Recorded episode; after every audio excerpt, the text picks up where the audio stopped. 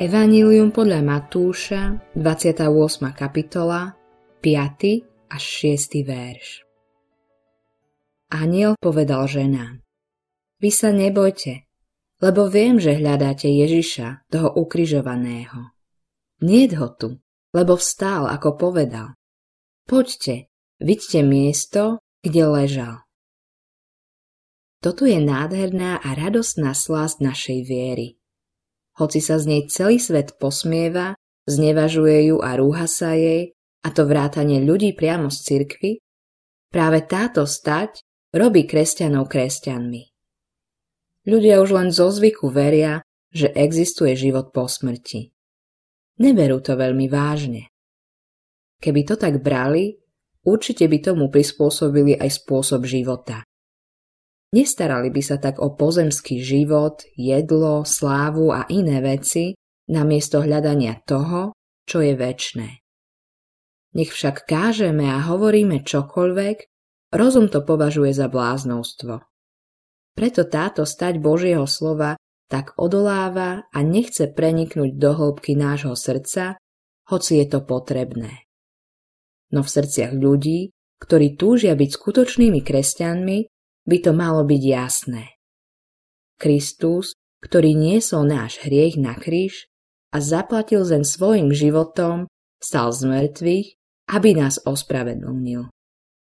Čím viac tomu v našich srdciach veríme, tým väčšiu radosť a pokoj nachádzame.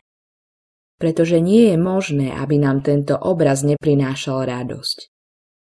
Dnes hľadíme na Krista ako na nádhernú čistú a zdravú osobu, ktorá bola skrúšená a zúbožená len kvôli môjmu a tvojmu hriechu. Len tak môžeš mať istotu, že tvoje hriechy sú preč a už viac neexistujú. Kresťania v minulosti napísali nádherné piesne v latinčine či nemčine, napríklad v nemeckej piesni sa spieva.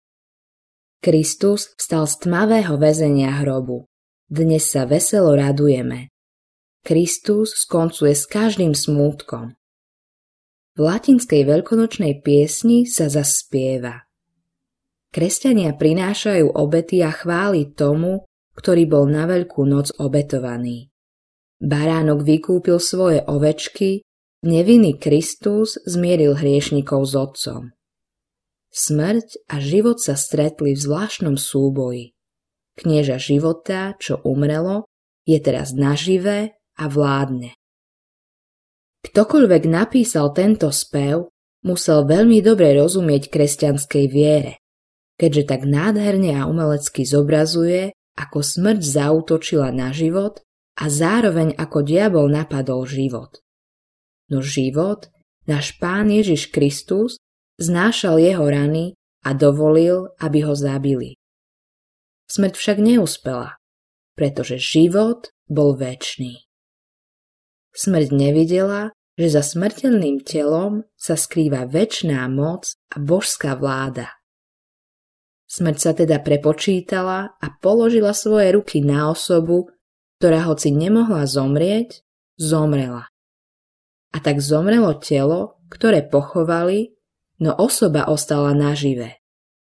Musíme teda konkrétne poznamenať, že táto osoba bola v rovnakom čase mŕtva v tele, no živá pre väčnosť. Smrť vykonala to najhoršie, čo mohla, no ďalej nedokázala zájsť. A keďže osoba Krista bola nažive, nemohol ostať v moci smrti. A tak sa vrátil a podriadil si smrť a všetkých jej pomocníkov, teda hriech a diabla. Teraz vládne v novom a väčšnom živote, kde hriech, diabol ani smrť už viac nemajú moc.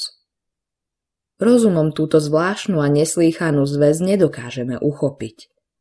Musíme veriť, že Kristus žije, hoci je mŕtvy, a že Kristus zomrel tak, že sama smrť v ňom zomiera a stráca svoju moc. Toto slovo počúvame v kázniach ako útechu aby sme verili a naučili sa, že smrť stratila všetku svoju moc. Pretože chvála Bohu sa našiel muž, ktorý čelil smrti ako všetci ostatní, zabila ho no skrze túto smrť musí umrieť smrť samotná a zabitý Kristus žije na veky.